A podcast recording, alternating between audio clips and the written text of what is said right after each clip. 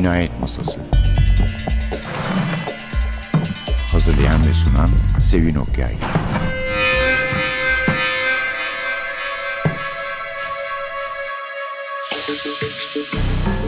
Merhaba, NTV Radyo'nun Cinayet Masası programına hoş geldiniz. Epey zamandır Agatha Christie yapmamıştık. Oysa biz bir programa Agatha Christie ile başladık. Hercule Poirot ile aslında.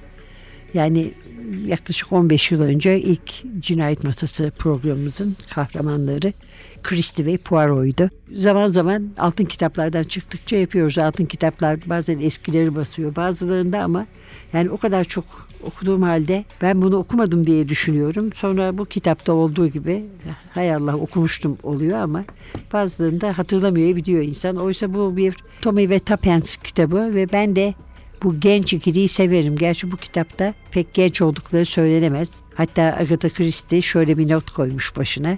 Bu kitap İngiltere ve diğer ülkelerde Tommy ve Tapens'e ne oldu? Şimdi ne yapıyorlar diye soran okurlarıma adanmıştır. Hepsine en iyi dileklerimi sunar ve yıllar geçse de hiç değişmeyen Tommy ve Tapens ile yeniden buluşmanın zevkini yaşamalarını dilerim. Gerçekten de yaşıyoruz. Çünkü bir gerilim olmakla birlikte çok heyecanla okunan bir kitap. Yani ölen de var sakın ölü de yok sanmayın. Böyle bir Agatha Christie kitabı biraz zor tabii böyle bir şey düşünmek. Evet efendim yıllar yıllar sonra Tommy ile Tapens işte yaşlanmışlar. Üç çocukları var. Birini evlat edinmişlerdi. Belki hatırlarsınız. Onları sevenler yani. Ee, ve bu kitapta fevkalade masum bir şekilde başlıyor. Bir huzur evi ziyaretiyle başlıyor. Aslında Tommy'nin Ada teyzesi bir huzur evindeymiş. Yaşlılar için bir evde. Ama yani öyle bir yazılıyor ki hani bu acıklı bir şey gibi anlatılmıyor da hani böyle zaten bu şekilde sonuçlanıyormuş gibi daima bu e, yaşlılık meselesi. Çünkü diyor eskiden hani çocuklar vardı onlara bakacak evdeki yaşlılara. Onlara bakan kadınlar vardı. Artık çok bağlanmış yani yaşadığı kadar onlara bakan. Her şey farklıydı. Hayat farklıydı. E, dolayısıyla huzur evine gitmek belki o zaman bir zür geliyor gibi olabilir. Ama artık normal karşılandığını görüyoruz burada. Ve güneşli uçurum denen huzur evine birlikte gitmeye karar veriyorlar. Ada teyze Tappins'i hiç sevmediği ve bunu da belli ettiği hatta Tommy'yi bile tanımadığını iddia edebildiği halde orada işte aşağı kovulan Tappins yaşlı bir kadınla karşılaşıyor. Bu pembe yanaklı, beyaz saçlı, melek gibi masum görünen kadın ona güzel güzel konuşurlarken süt içiyor. Bir de süt bardağı var elinde. Senin miydi yavrum diyor o şöminenin arkasındaki çocuk. Ve böylece bir şöminenin arkasında ölü çocuk muhabbeti açılıyor. Ondan sonra birisinin zehirlendiğini iddia ettiğini duyuyoruz. Ama o hep zaten diyorlar öyle zehirlendiğini iddia eder. Allah'tan yerin Packard isimli fevkalade işin ehli bir yöneticisi var. Ve Mrs. Lancaster'da yani o şöminenin arkasındaki çocuk senin mi diyen kadın da çok ilgilendiriyor Tapens'i. Ve böylece ziyaretleri bitiyor dönüyorlar. Diyorlar ki işte bir daha geldiğimizde Ada teyzeyle şöyle olur böyle olur ama gelemiyorlar çünkü ölüyor Ada teyze o arada. Onlar da gereken ayarlamaları yapmak, eşyalarını ayırmak için yeniden güneş uçurma dönüyorlar.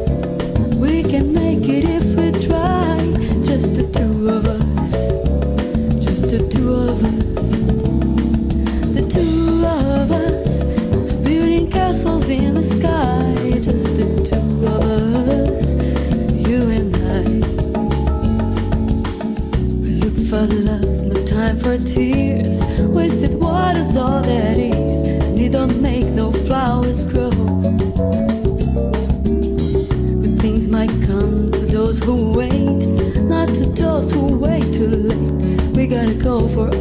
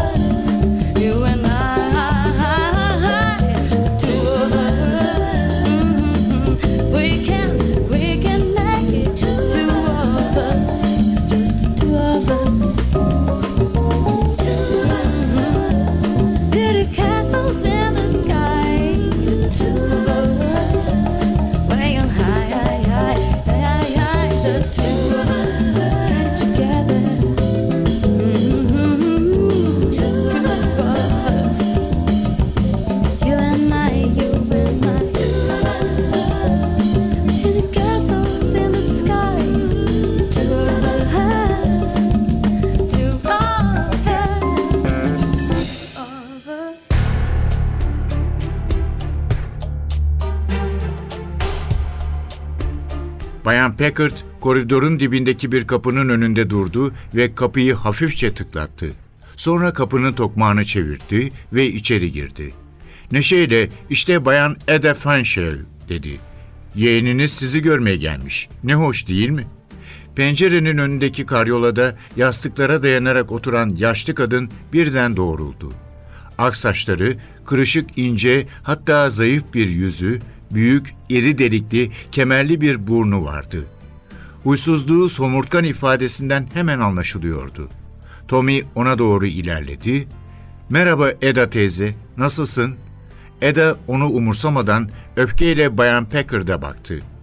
''Bir lady'nin yatak odasına nasıl olur da yabancı bir erkek alırsınız?'' dedi.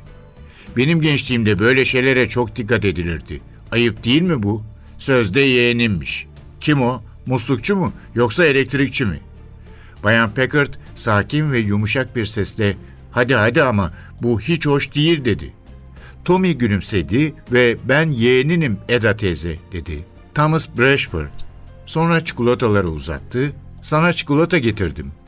Eda teyze homurdandı.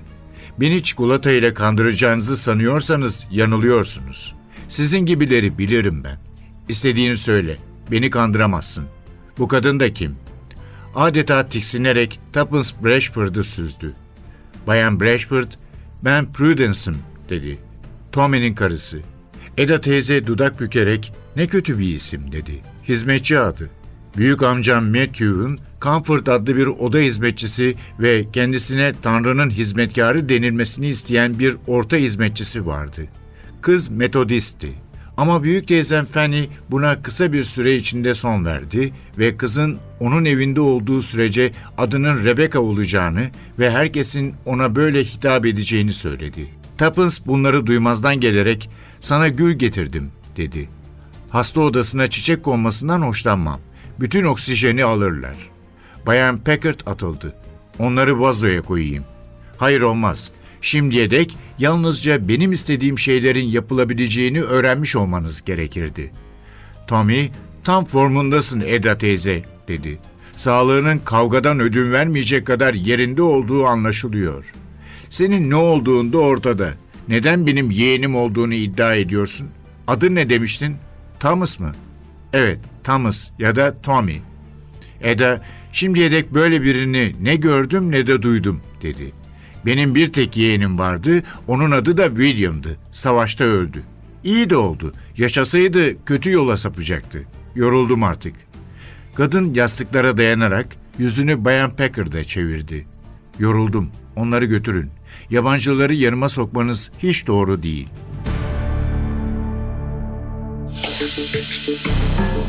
Sizi yeniden güneşli uçurma getirmiştik ama isterseniz kitabın adını söyleyelim. Pembe Evdeki Ölü. Şimdi Pembe Ev bu ikinci bölümde, şimdiki bölümde göreceğimiz bir pembe ev, bir tablo yani. Ama kitabın orijinal adının Pembe Ev'de hiçbir ilgisi yok. Kitabın orijinal adı By the Pricking of My Thumbs. Bu Macbeth'ten alınmış bir şey. Bir iki satırın ilki. Dördüncü perdede cadılar Macbeth gelmeden önce üç cadı aralarında konuşuyorlar.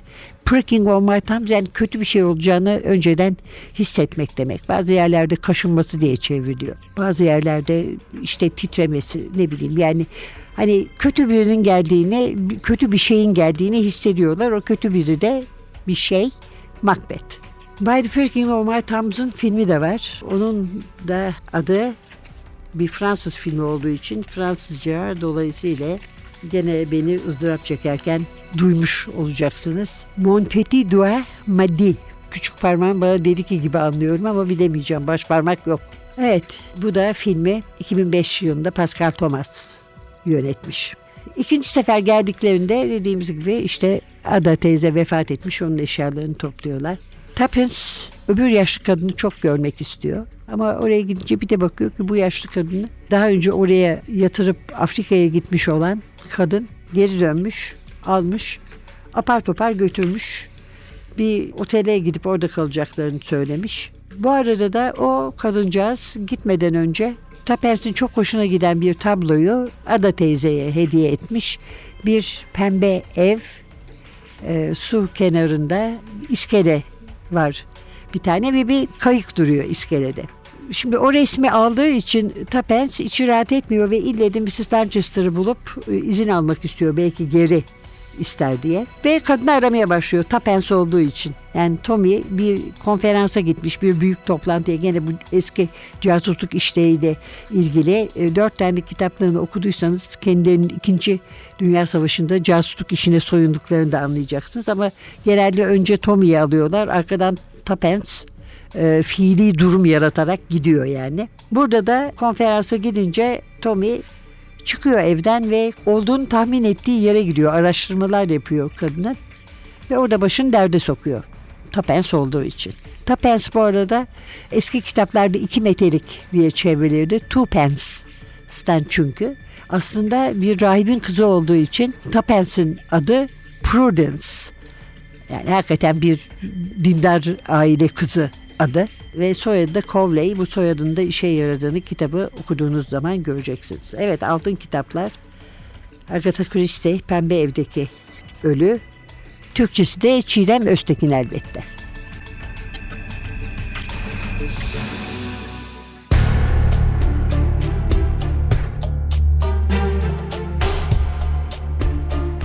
Tuppence onun bu amanın sonunu getirmesine fırsat vermedi. Bak Tommy, diyelim ki biri bir suç işledi ve bunu örtbas ettiğini ve güvende olduğunu düşündü. Ama sonra fark etti ki aileden biri bir şey görmüştü ya da bir şey biliyordu. Üstelik de bu yaşlı, geveze bir kadındı. Birden onun kendisi için tehlike oluşturabileceğini anladı. Bu durumda ne yapardı? Tommy neşeyle, kadının çorbasına arsenik karıştırırdı, dedi. Ya da başına ağır bir cisimle vururdu ya da merdivenden iterdi. O kadarı çok fazla. Ani ölümler her zaman dikkat çeker. Böyle yaşlı, geveze akrabayı susturmanın çok daha kolay yolları vardır ve bir çıkar yol bulunur da. İyi tanınan bir huzur evi bulursun. Oraya gider kendini Bayan Johnson ya da Bayan Robinson olarak tanıtırsın. Ya da işleri senin adına halledecek, kuşku uyandırmayacak bir aracı bulursun. Ve tanınmış, güvenilir bir avukat aracılığıyla işin parasal yönünü halledersin. Tabii ki huzur evindeki yöneticilerine akrabanın yanındaki diğer yaşlı kadınlar gibi kuruntuları olduğunu, hayal gördüğünü, yanılsamaları olduğunu ima edersin. Hiç kimse bunu yadırgamaz ve zavallı akraba gülerek zehirli sütlerden, şöminenin arkasındaki çocuk cesedinden, korkunç bir çocuk kaçırma olayından söz ettiğinde hiç kimse onu ciddiye almaz. Yalnızca bizim bayan bilmem ne yine hayal dünyasında yaşıyor diye düşünür, onu umursamazlar bile. Tommy iş çekti. Bayan Brashford dışında tabii. Tommy, evet bu doğru dedi. Ben onun sözlerini dikkate aldım. İyi de neden? Tuppence ağır ağır, doğrusu bunu ben de bilmiyorum dedi. Bilemiyorum. Bu peri öyküleri gibi bir şey. Parmaklarım karıncalanıyor, kötülüğün geldiğini hissediyorum. Birden korktum. Hep güneşli uçurumun normal, huzurlu, mutlu bir yer olduğunu düşünürdüm. Ama sonra birden acaba gerçekten öyle mi diye sordum kendi kendime. Ve bunu merak ettim. Bunun tek açıklaması bu. Bu konuda daha fazla bilgi sahibi olmak istiyordum. Ama şimdi zavallı bayan Lancaster ortadan kayboldu. Sanki buharlaştı. Biri onu yok etti. Bunu neden yapsınlar ki? Bence kadının durumu kötüleşiyordu. Yani onlar açısından. Belki bir şey bir zamanlar tanık olduğu bir olaya farklı bir gözle bakmaya başlamasına neden olmuştu. Kafasında yeni fikirler oluşmaya başlamış olabilir. Her ne olduysa kadın artık bir nedenle birileri için tehlikeliydi ve susturulması gerekiyordu. Tam ile Tappins'ten konuşalım biraz isterseniz. Hazır Pembe Ev'deki ölü By the Pricking of My Thumbs'a sıra gelmişken. Şimdi bunlar arkadaşmışlar daha önce. Sonra da e, Dover Street'te metro istasyonu önünde karşılaşıyorlar. Birbirlerine rastlıyorlar. Gizli düşman. Gizli düşman da önce tanışmıştık onlarla. Ve işte savaş sonrası Agatha Christie'nin kendisinin de çok iyi bildiği ve yaşadığı gibi iş bulmak zor. Sadece iş bulmak değil yani hayata yeni bir anlam, bir amaç vermek de zor. Böyle bir dönemde biz iş kuralım diyorlar. Tapens'in fikri tabii. Ve ne yapıyorlar? Genç maceracılar ortaklığı diye bir iş kuruyorlar. İlanlar veriyorlar. Her yere gitmeye hazırlar. Her şeyi yapmaya hazırlar. Makul olmayan hiçbir teklif reddedilmez şeklinde. Gerçekten de iş buluyorlar bu şekilde. Şimdi Tommy Ann Tappens'i eğer tanımıyorsanız üzülmeyin diyeceğim. Çünkü Agatha Christie denince akla biliyorsunuz ilk önce Hercule Poirot gelir. Hemen arkasından da Miss Marple. Gerçi Christie e, Mary Westmacott takma adıyla aşk romanları da yazmıştı ama polisiye romanları oyunları da var biliyorsunuz. Polisiye romanları onun gözdesidir yani. İlk göz ağrısı da Poirot'dur. Christie okuduğu dedektif öykülerinden daha iyilerini yazabileceğini düşünerek Affair Stars'ı yazmış. Stars'taki esrarengiz vakaydı. Önce adı bu aktan çıkmıştı galiba. Sonra Ölüm Sessiz Geldi olmuş. 1920 yıl Hercule Poirot var başrolde. Baş müfettiş Japp ve Arthur Hastings de var. Herkes de onları seviyor. Sonra Miss Marple var. St. Mary Mead'de biliyorsunuz küçük bir köydeki dedikoducu kadın. O da hayli karakter değiştirmiş. İlk kitabında cidden komşusu olsanız korkarsınız yani. Ama sonradan gene zekasından korkmak gerekse de çok mazlum görünüşlü, zararsız görünüşlü ayrıca. Yaşlı bir hanım oldu, çıktı. Miss Marple da 12 romanla yerini aldı Agatha Christie raflarında. Tommy ve Tappens'in ise dört tane kitabı, bir tane de hikaye toplaması var. İlk tanıştığımız kitap dediğim gibi Gizli Düşman, The Secret Adversary. 1922'de yayımlanmış. Hemen Stars'taki The Affair in Stars, Stars'taki esrarengiz vakanın arkasında. Birinci Dünya Savaşı yılları henüz. Prudence Cowley Londra'da bir askeri hastanede çalışıyor. Terfiler alıyor. Hemşirelere yardım etmeye başlıyor. Derken çocukluk arkadaşı Teğmen Thomas Beresford yani Tommy ile karşılaşıyor. Yıllar geçiyor. Savaş sona ermiş. Tommy iki kere yaralanmış savaşta. Zorunlu tercih olmuş. Tapens de işsiz kalmış. İşte bir gün gene Dover Street'te metronun önünde yolları kesişiyor. Sohbete başlıyorlar. Çay içerek devam ediyorlar bir yerde ama beş parasızlar. Her şeyi konuşuyorlar. Hani zengin birer eş bulmak, efendim eve dönmek. En sonunda yani vardıkları sonuç şu. Bir şekilde para kazanmaları gerekiyor. Tapens de diyor ki ya madem geleneksel yöntemlerle bir şey yapamıyoruz artık maceraya atılmak gerek ve tanımayı diyor başarırsak insanlar bizi onların namına suç işlememiz için kiralayabilirler. Genç maceracılar ortaklığı da oradan çıkıyor. Times'a ilan vermeye karar veriyorlar. İlanı hatırlıyorlar ve ertesi günde metro çıkışında buluşalım yine diye ayrılıyorlar ama onlara kulak misafiri olan esrarlı bir adam Tapens'i yolda çeviriyor ve hemen bir iş teklif ediyor ona. 50 sterlin avans alıyor iş yerine giden Tapens. Dost doğru Tommy'ye gidiyor. Çünkü çok kolay para kazanmışlar. Bu kadar kolayını beklemiyorlarmış. Kendilerine bir ziyafet bile çekiyorlar iyi bir restoranda. Ama bundan sonrası elbette hiç kolay olmayacak ve kendilerini gizli bir düşmanla mücadele ederken bulacaklar. Christie gerçi bu ikinci kitabının kahramanlarına çok da fazla kitap bağışlamadı ama onları unutmadı da aslında en keyifle onları yazdığını söylüyor. Şöyle bir şey de olabilir tabii. Kahramanları içinde zamanla yaşlananlar sadece Tommy ve Tapens. Christie ile birlikte yaşlanıyorlar yani ikisi. Ona gençliğini de hatırlatıyorlar. O serazat yılları da ama buna paralel olarak çekilen sıkıntıları da ve Tommy ile Tapens'in çok sevilen yazarları tarafından sevilen karakterler olduklarını bizzat Christie'nin kendisi söylüyor.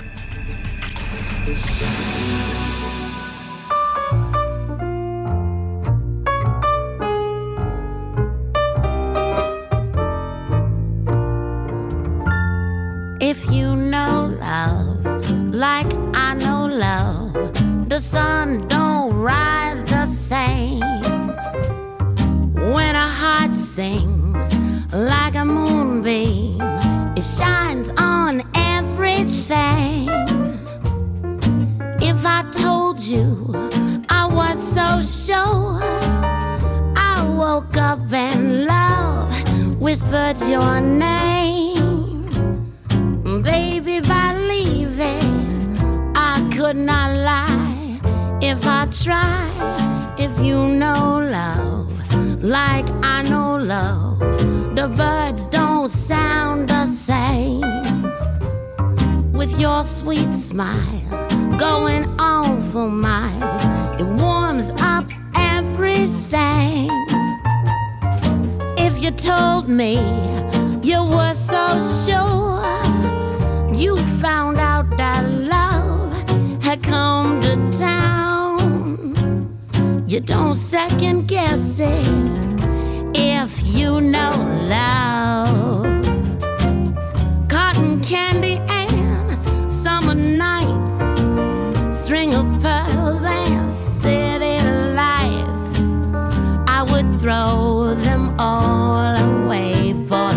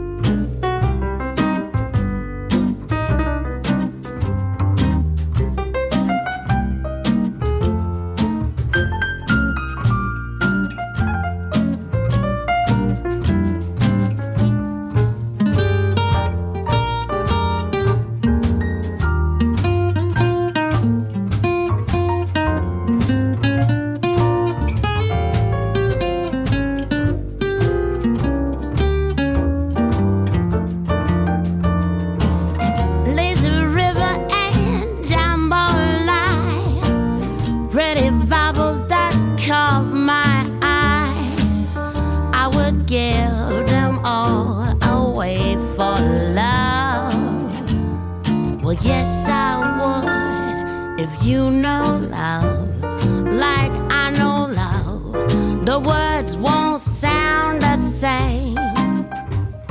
I have stumbled,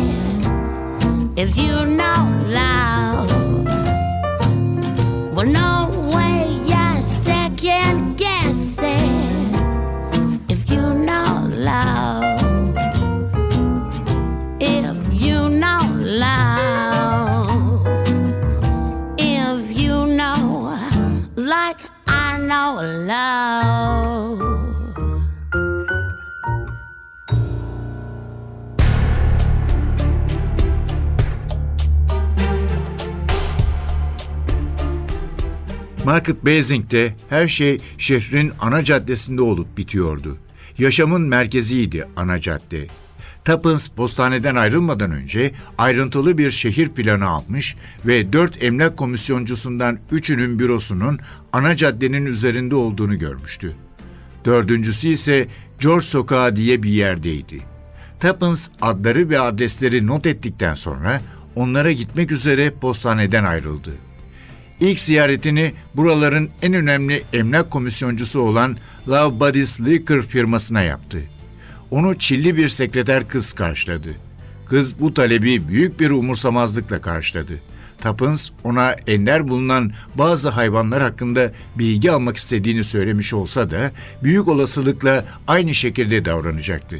Bilmem ki acaba diyen kız etrafına bakındı. Tuppence'ı göndermek için birini arıyordu. Tuppence bir ev dedi sert bir tonda. Emlak işiyle ilgileniyorsunuz değil mi? Emlak komisyonculuğu ve ihale işleri. Cranberry malikanesindeki ihale çarşamba günü. İlgileniyorsanız katalog iki şirin. İhaleler beni hiç ilgilendirmiyor. Bir ev arıyordum. Eşyalı mı? Eşyasız, kiralık ya da satılık.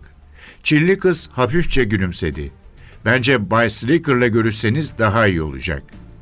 Tuppence'ın da istediği buydu zaten.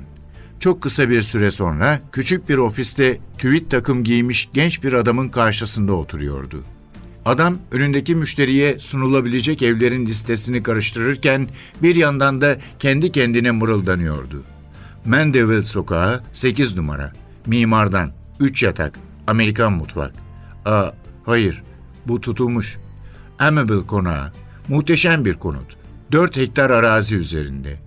Acil satışta fiyat çok uygun. Tuppence onu beklemeden konuşmaya başladı. Sutton Chancellor dedi yüksekçe bir sesle. Orada dış görünüşüyle çok hoşuma giden bir ev gördüm ya da Sutton yakınında diyelim. Kanalın kıyısında.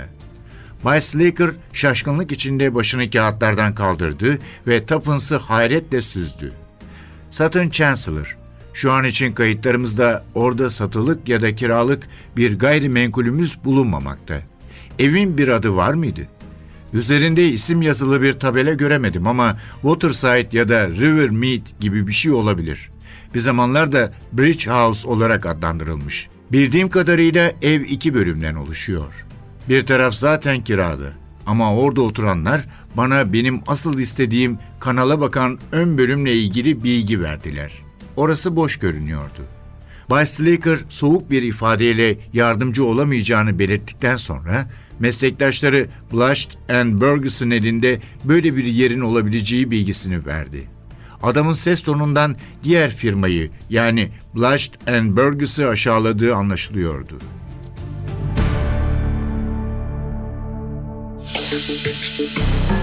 Evet efendim. Pembe Evdeki Ölü kitaplarını bugün sunduğumuz Tommy ile Tapens yani kibar bir şekilde söylememiz gerekirse Thomas ve Mrs. Beresford işte böyle yeniden karşılaştılar. Eski arkadaşlar demiştik. Birinci kitabın sonunda da evleniyorlar zaten. İşte iki çocukları oluyor. Bir çocuk evlat ediniyorlar. Mutlu bir çift oluyorlar ama e, her yeni kitaplarına baktığımızda sıkılırlar. Yani nerede o eski günler ne maceraydı ne heyecandı derken mutlaka kendilerine bir iş bulurlar ya da başlarına iş açarlar.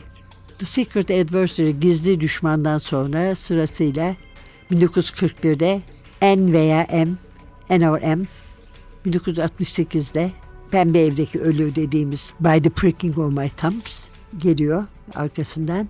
Suç ortakları kısa öykülerden oluşan Partners in Crime bunun sonra televizyon mini dizisi de olmuştu. Fare Kapanı'nda da varlar. Sonra da yıllar yıllar sonra yaşlı bir karı koca çift olarak Christie'nin son kitabı Kader Kapısı ile bunun orijinalini hatırlamıyorum işte okura veda ediyorlar. N or M de çok hoş bir kitaptır. Tuppence kocasını İskoçya'ya yollar. İşte derler ki aman büro işi kimse duymasın şudur budur. Fakat bir görev verilmiştir aslında bir casusluk görevi. Beşinci kol hareketine karşı bir görev. İki Alman ajanını bulması gerekir. N ve M, N ve Mem. Sanssouci'de e, İngiltere'nin güneyindeki bir konuk evinde İskoçya'dan oraya yönlendirilir yani. En bir erkek, N bir erkek, M bir kadın. İkisi de İngiliz. Ve bir İngiliz ajanı bu görevi almadan önce Thomas öldürülür. Arkalarında peşlerindedir iki ajanın. Ölmeden önce de şöyle der. N and M, N ve M Song Suzy. Sonradan bu Song Suzy'nin Sansusi olduğu anlaşılır. Tommy geldiği zaman oraya yerin sahibi olan Mrs. Perenna onu diğer kalan kişilerle otelde tanıştırır. Ve derhal dikkatine e, Mrs. Blankensop çeker. Örgü örüyor oturmuş köşesinde. Elbette Tapens yani bu eğlenceyi tek başına gitmesine Tommy'nin içi el vermemiş. O da hemen arkasından gitmiş. Karakterlerine gelince Tapens dışa dönük, karizmatik, bir şey aklında istimi yapan, sezgileri kuvvetli ama buna karşılık. Birisi Tommy ise hayal gücü onun kadar kuvvetli olmayan ama gerçeklerden asla kaçınmayan, hakikatten uzaklaşmak istemeyen, yani daha muhafazakar, daha sakin, Agatha Christie'nin deyişiyle yani neredeyse çirkince fakat çok güvenilir, çok hoş bir yüzü olan e, birisi kızıl saçlı, havuç kafalıymış küçükken. Sonra işte artık bu kitapta mesela kırmızıların arasına beyazlar da girmiş. Hatta kırmızılar bazı yerlerde hafif sararmış. Yani havuç kafa durumu da kalmamış. Ben aslında onların senelerle birlikte yaşanmalarını çok hoş buluyorum. Çünkü biliyorsunuz Agatha Christie Hercule Poirot'un bu kadar uzun ömürlü olacağını tahmin etmediği için onu ileri bir yaşta ele almış. Savaştan sonra kaçmışlar Belçika'dan. Orada işte Stars'daki vakayı çözüyor. Ama e, yani yaş olarak bakacak olursan en azından kitapların basılış tarihi olarak 100 yaşını falan geçmiş olması gerekir. Poirot'un son kitaplarda artık. Tıpkı Sherlock Holmes gibi yani Conan Doyle'u gayri ciddi bulup yok etmeye çalışan Sherlock Holmes gibi Agatha Christie de pek sevmediği bu dedektifi Belçikalı manasız dedektifi yok etmeye çalışıyor. Ama her ikisi de okurlarının protestosu karşısında geri adım atmak zorunda kalıyorlar. Evet efendim biz gene tabii Poirot böyle çok cazip geldiği için bana hemen kaçarım yani Poirot istikametinde. Pembe Evdeki Ölüydü kitabımızın adı. By the Pricking of My Thumbs. Elbette Agatha Christie, Çiğdem Öztekin Türkçesi altın kitaplardan çıktı. Yani herhalde bu mucize de hala okumadığımız kitapları olduğunu sanarak bunları alıp okumamız ama insan unutuyor. Yani okumamış olabilirsiniz ama rahatlıkla unutmuş olabilirsiniz onu söyleyelim yani. Evet iyi okumalar dileriz Dame Christie ile ve e, önümüzdeki hafta yeniden birlikte olana kadar mikrofonda Sevin, masada Atilla diyoruz ki gerilimden uzak kalmayın. Hoşçakalın.